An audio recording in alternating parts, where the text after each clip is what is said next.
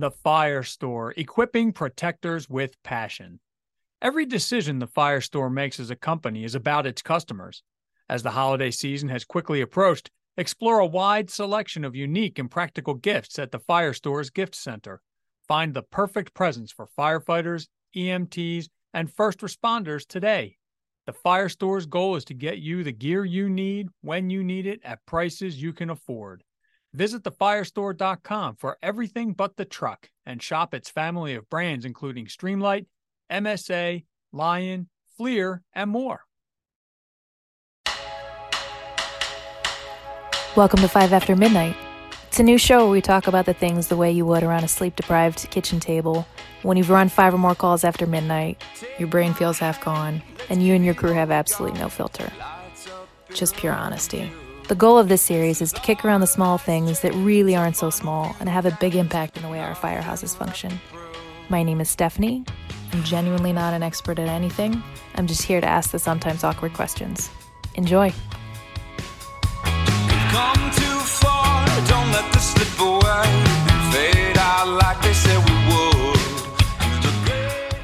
would. Today, you'll recognize her voice because the guest is a person who's become a good friend of the show and who, on a very short notice, agreed to meet with me and talk about an article that she recently published.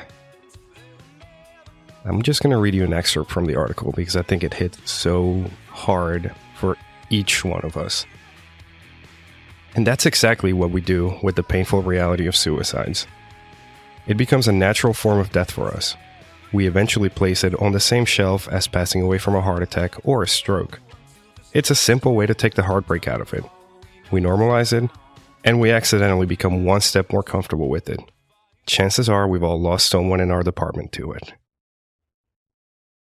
Today, to talk about mental health and firefighter suicide on this September, the Suicide Awareness Month, the wonderful Stephanie White. Stephanie, thank you for joining. Thanks for having me. I like uh I liked your intro. It was the same as last time I came on the show. No, it wasn't. It, it was, but that's okay. Oh, man. I'm gonna write you a different one for each time you have me on. I mean, I can.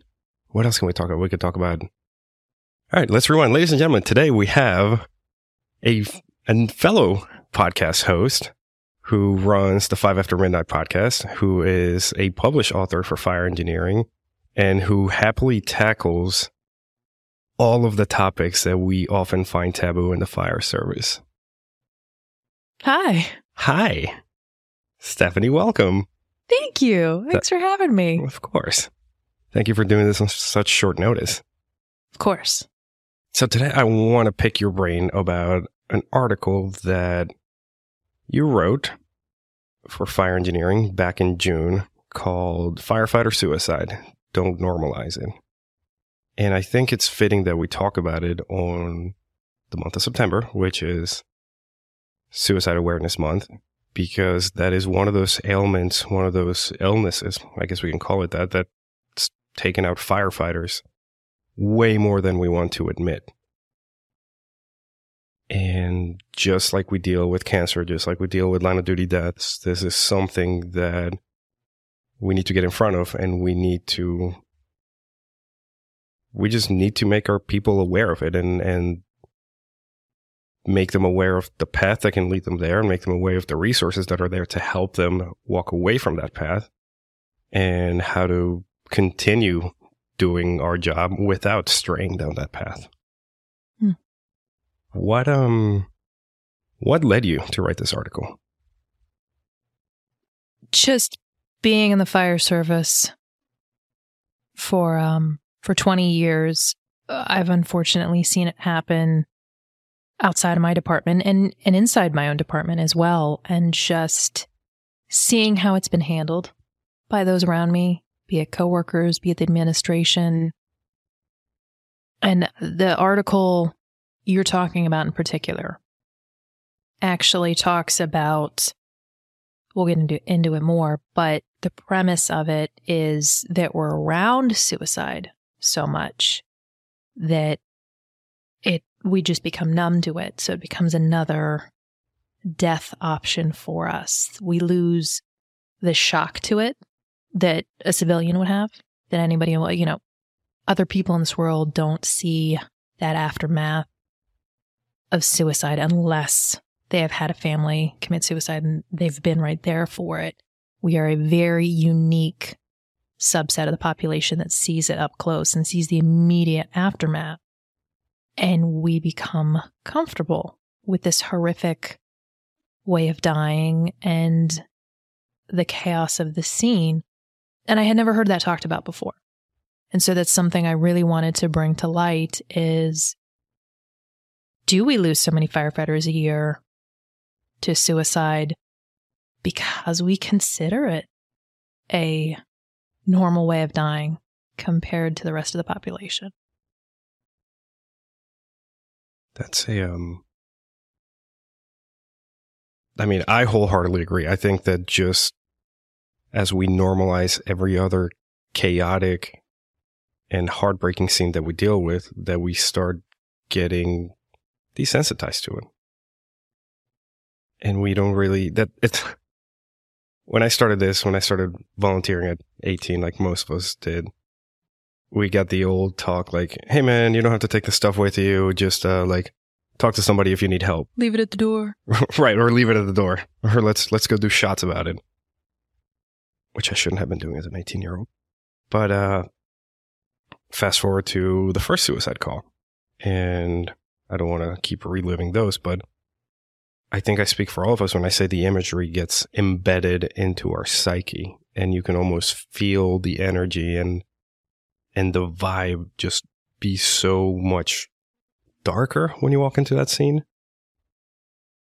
And there's no real way of talking to somebody about it. There's no it's just it's just one of those things that you just kind of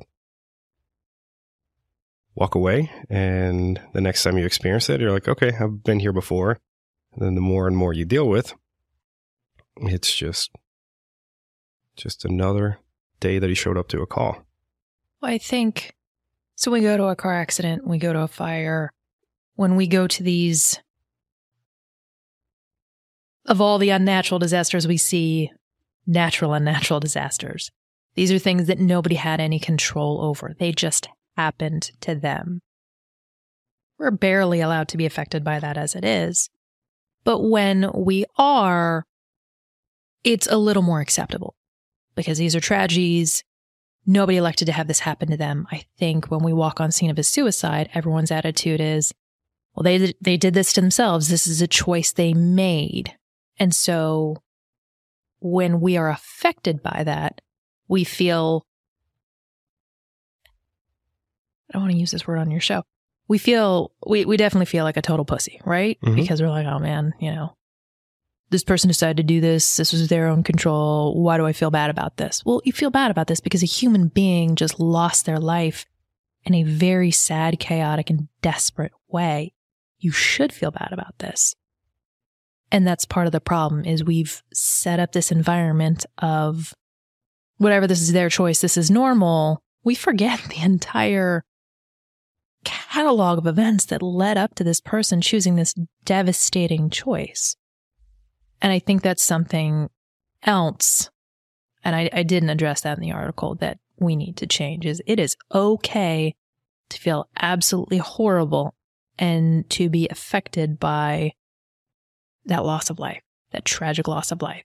Whether it be a car accident, a house fire, or suicide, it is still a loss of life, even if it was their choice. And i think you have to check in and make sure you are still feeling sad about those things because that shows that you still have that humanity mm-hmm. I I feel, and this is personally, that a red flag and alarm bells would start going off if I walk away from a suicide. Again, a very dark scene, a very you can tell, you can see all the signs. So sometimes they put up pictures of their family members. Sometimes you see that they have empty bottles of liquor next to them, or they might have a journal or the note, or you just see like the implements that are left behind. And that's when you realize like a human being just like me with thoughts and dreams and aspirations and fears took this path. And I think if I ever got to the point that I saw all those signs and I didn't feel any empathy or any sort of sadness, that would be a big red flag to be like, homie, you need help. You need to figure something out. Right. Even more so than the, I mean, call them bread and butter, but like bread and butter cars, car accidents and fires and things like that. I just, I don't know. Like I, when you show up to one of those scenes, it's, um, and I keep, I keep harping on it. It's, you, you can feel like the, the energy is just, it's so much different. It's so desperate. You use that word. It's, it's very well, very well said. It's a very desperate situation. I'm also looking at an article that Forbes published back in March titled Sounding the Alarm Firefighters Remain More Likely to Die by, by Suicide Than On Duty. Mm-hmm.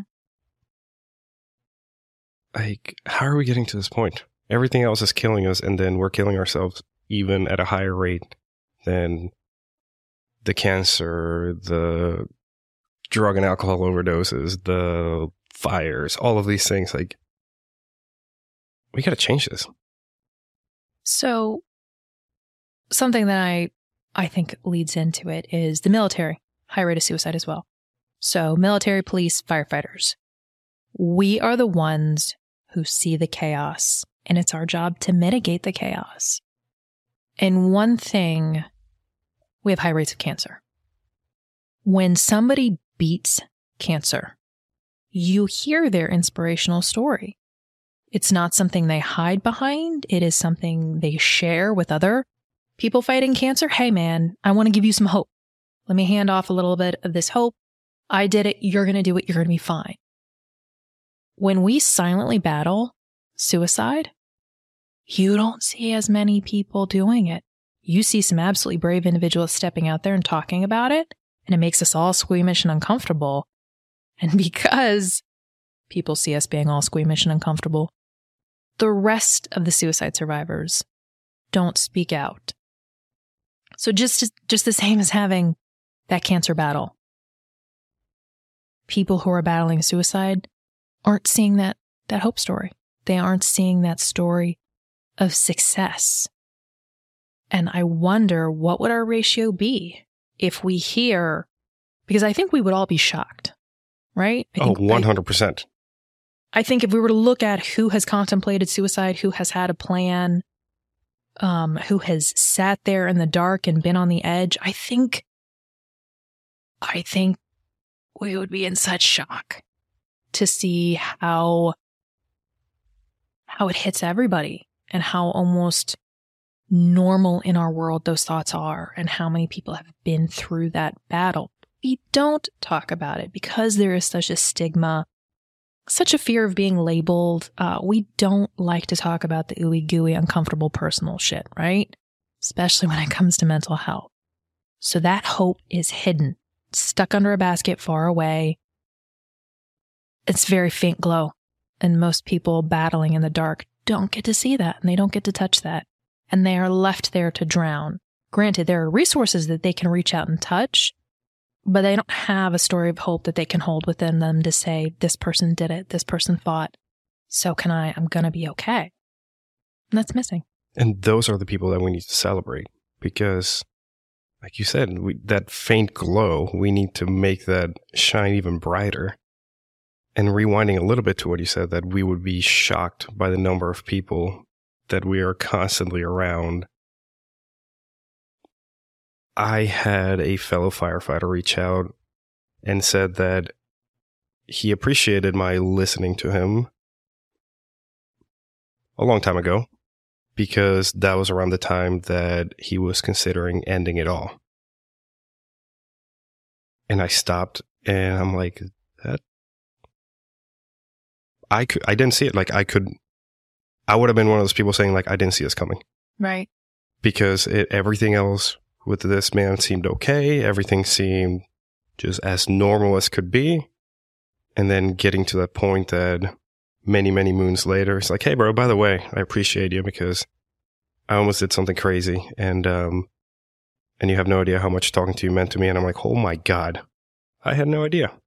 So, one of the things we also don't talk about, and I discussed it a little bit in an article I wrote in, in June is that so many of us already have that plan Mhm. because we're, this is so morbid, but we see so many various methods of suicide and certain things just stick in our mind.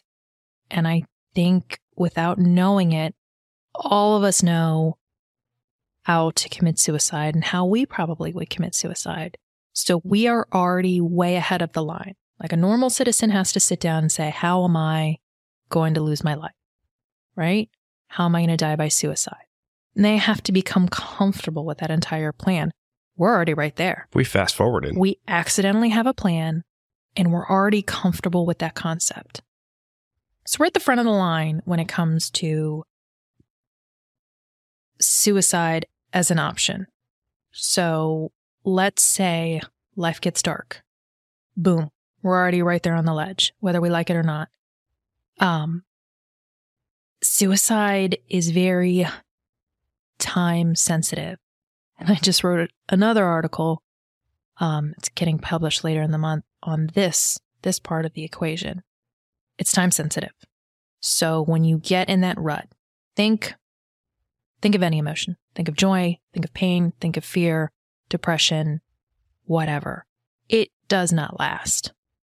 Especially that, that dark spell, that sudden intense dark spell, sudden intense joy.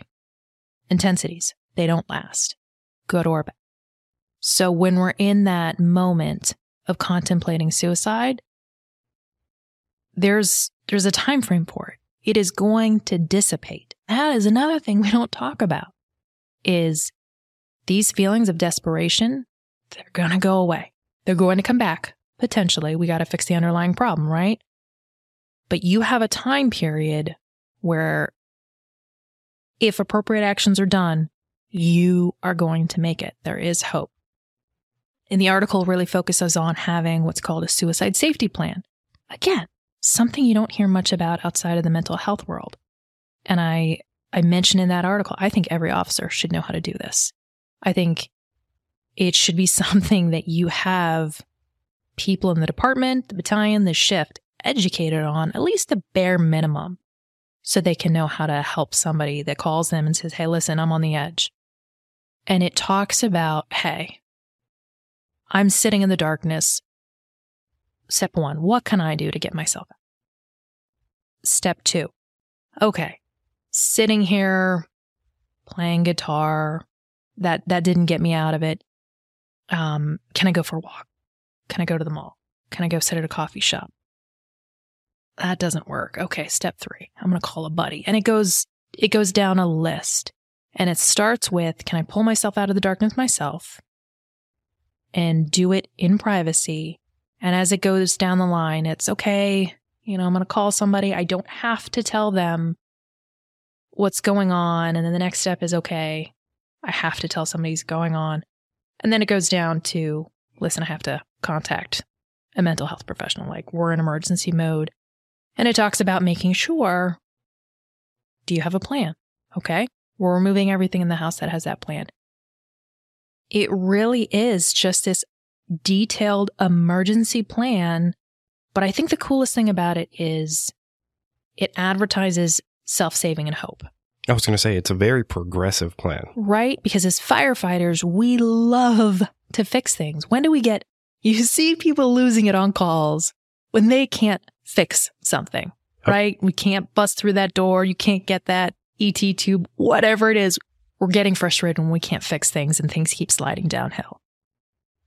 And if you give someone the tool to save themselves and then the permission, if you cannot save yourself, reach the F out. It is okay. And you put those phone numbers in front of them, you put that detailed plan in front of them, you hand them this emergency list that they put on their fridge or in their nightstand drawer, wherever it is accessible. And it is a whole step by step. Here's what is you're going to do when the darkness hits. And I just, why are we not talking about that more? If suicide is going to be so prevalent in our chosen profession, why are we not saying, okay, here's, here's how to handle this. Here's what to do if you go through this period in your life. I feel that a lot of it is, I, I want to call it personal stigma, meaning how much do I think I will be judged for it? And I will tell you, I'm probably wrong. I hope I'm wrong, but I feel that if I ever come out and say something publicly that I considered it or had a plan or anything along those lines, I guarantee you, and I hope I'm wrong, but I guarantee you somehow I'm going to find myself up with day work. They're going to pull me off the floor. HR is going to be involved, one of those things. And I feel that we see our oh, overlords is not the good word, but our organizations that we feel that they would have a reaction that is almost That you would be penalized for saying, exactly. I'm on the edge. There's another person that I know who was struggling and, you know, like showing up to work and not giving 100% when he was showing up to work type thing. Lots of swaps, lots of sick calls and everything.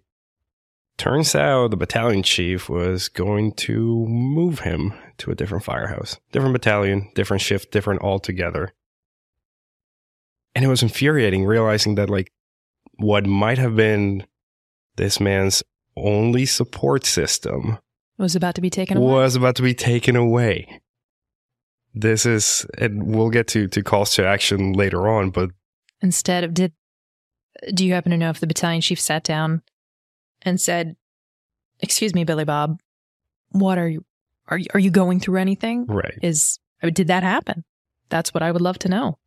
I think the officer went to bat and said, listen, that is probably the worst thing that we can do to this person right now because it's just going to remove that one piece of stability from his life and and we can't have that and it's you posted something recently about about the humor in the firehouse and about just joking and pranking each other and having fun and while we sometimes can get carried away, we both agree that it is so important to have that extra connection to know, hey, when I'm picking on this guy like I normally do and he's not reacting, what's up? Like, what's going on in his life? Hey, when the medic who normally gives me a hard time for everything that I do jokingly doesn't say anything about the stupid things that come out of my mouth why is she not saying this? Like it's so key what we do at a firehouse that we don't think is important for mental health to take care of one another. Well, one thing that is culturally accepted is humor in the firehouse, right? So let's say calls are affecting me, home life is crap. I don't want to go see a therapist because of the stigma. I am allowed to laugh. There is no stigma against me laughing in the firehouse.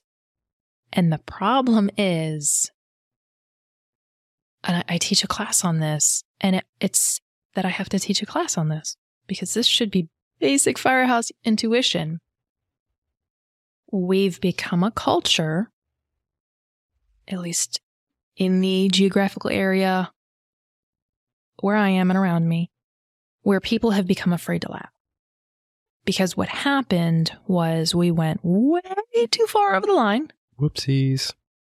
um, as a culture with some stuff, and we somehow coupled harassment with humor. And so humor took the hit instead of separating the two.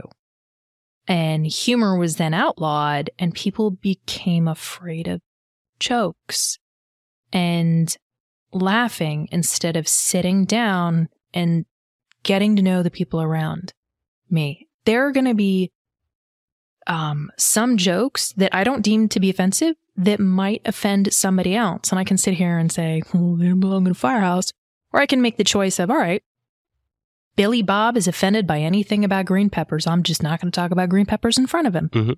There are times when Billy Bob will be on a call and I'll be in the kitchen. I can make the green pepper joke. But why? Listen, if it bothers him, whatever. Not going to make it when he's no harm, no foul. I'm pretty funny. I can make a host of other jokes. Go ahead, take that one category off the table. I got plenty more to come at you with. And we don't do that. We don't say, no, humor is necessary because humor that might be what's de escalating that one person on the edge. He's coming into the firehouse, sitting down at the kitchen table with a cup of coffee and laughing with their crew. Now, if we have a silent firehouse, we just took away the one therapy method in that person's life, that one thing that's filling them back up so they can handle the stress of home life and calls during that struggling portion in their life. It is so important until we normalize going to a brain doctor as often as you go to a dentist or any other kind of physician. I mean, humor is our is our frontline drug, our frontline medicine. Do not take that away because of some sort of political correctness, because that's when we see mental health just go in the shitter. Pardon my French. I like how you censor some words but not others. This is fun. We've all worked in firehouses where, for one reason or another, be it the officer, be it the senior firefighter, certain, well, not even certain humor, just humor is not allowed. Like I've, I've worked at places where Mhm. That one person comes in and you're like, well, you know, Billy Bob is in a mood today, so we can't joke. Or if we joke, we can Poor, all. poor Billy Bob, by the way, whoever and wherever he is. Which is funny because I used to volunteer with a guy whose nickname was Billy Bob, so I think of him every time. But those places where a single personality can drag down the entire shift, mm-hmm. and I'm asking that we all I would have just said it on air if I knew you were going to stop talking. Restart. well no, I can do it later. God, you lock up. I can't do all of these things at once. You are you need better ADHD. You need to be a true radi- raging ADHDer. I, well, if it lowers my autism, then I'm cool with that. I just sent, in case he keeps this segment in, I just sent TJ a message saying he forgot to talk about something that he originally talked about in an outtake, and now he's locked up because he can't talk and read a text message at the same time. oh, I'm so bad. I am so bad at it. Continue. Humor. Person brings down the entire Humor the shift. firehouse. Yes, this person brings down the entire shift. This should be that. I mean, almost that, that call to action, and it's going to fall on deaf ears because by the by the time the person ends up being this way, they are either too far along in the department and they hate life, or they are too full of themselves and they feel they can do no wrong. But this goes out to those shifts who are stuck suffering under those folks. Do not let that humor die. Do not by any means let that go away because that glimmer of hope is going to help your people in spite of how angry that person might be, in spite of how much they just want to complain about, you know, the fleet falling apart or us hiring the wrong people or so on and so It's forth. that negative Nancy. It is. And, and they, just like everything else that kills us, they are a cancer to the fire service.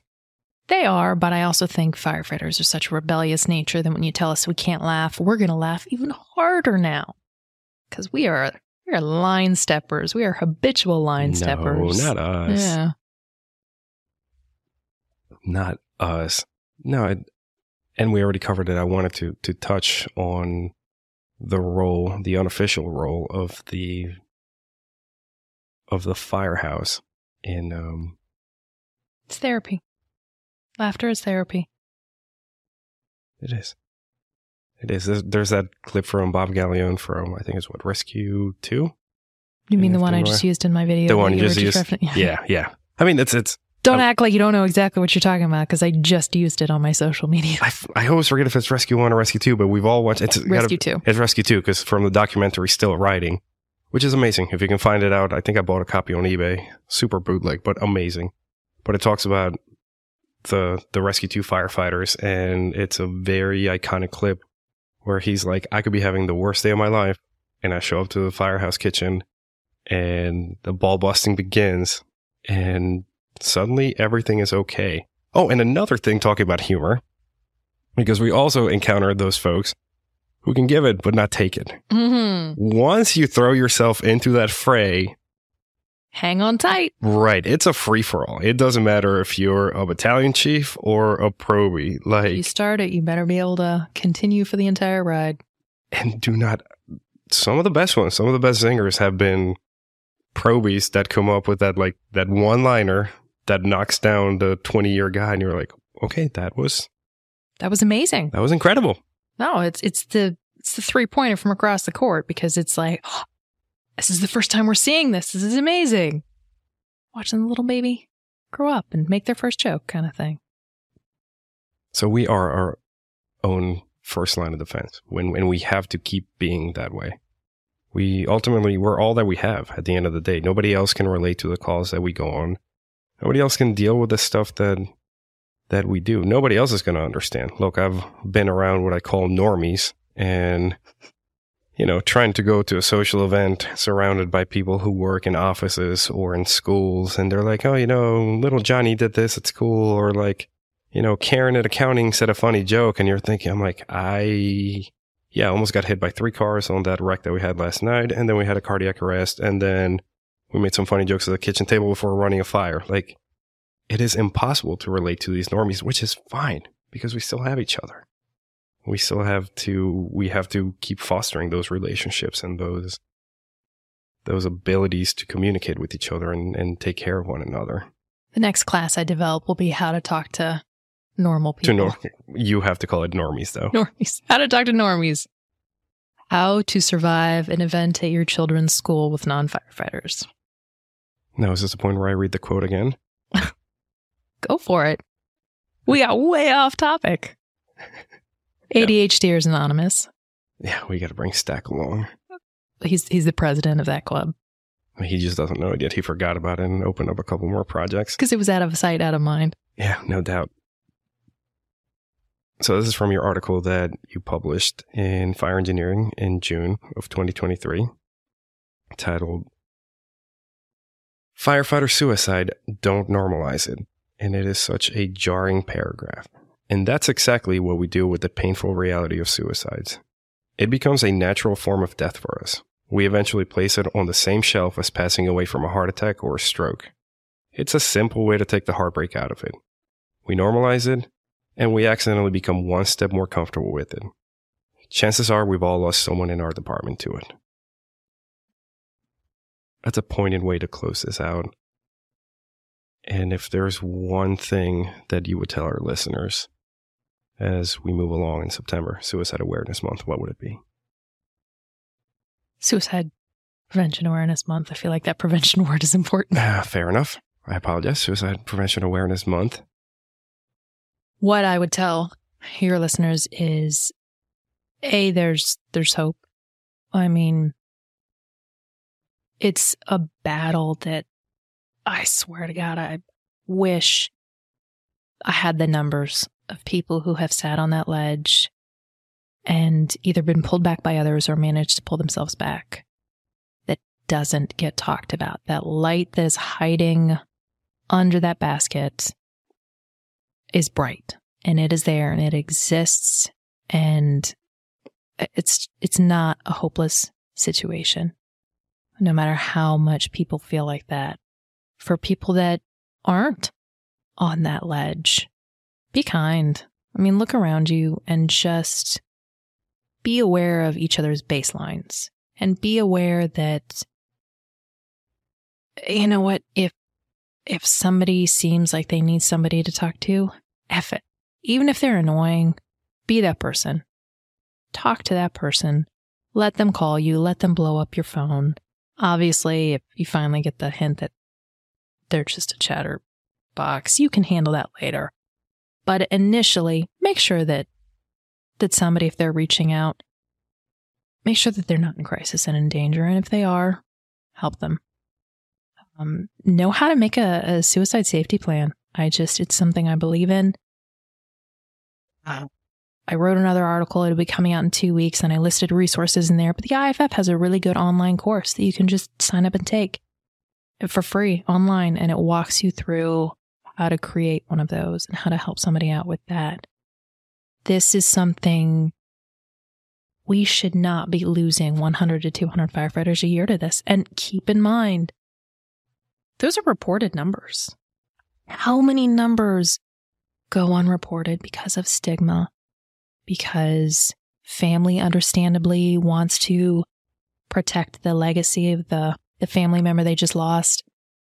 Departments don't want that shame put on their department. Um, but we all know suddenly passed away and no explanation. You know, you know what it is. Keep in the back of your mind how many of these suicides people say, I just saw them this morning and they were fine and they were laughing. You don't know the battle that somebody is going through. So whenever you talk about suicide, watch your freaking mouth. Watch how you talk about it. When you get on that call and that probie is standing next to you and you say, what an idiot, blew his brains out, deserve what he got, or all, those comments we've all heard of people minimizing suicide and degrading the person who just lost their life to a battle. Do not do that. Do not put, do not continue the stigma for the next generation. Shame on you if you do change the language, change how you speak about suicide.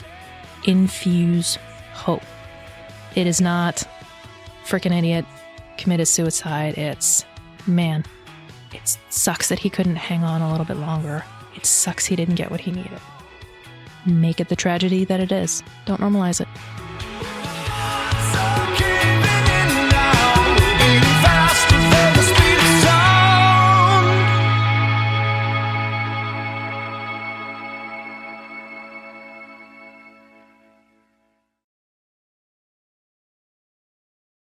The Fire Store, equipping protectors with passion.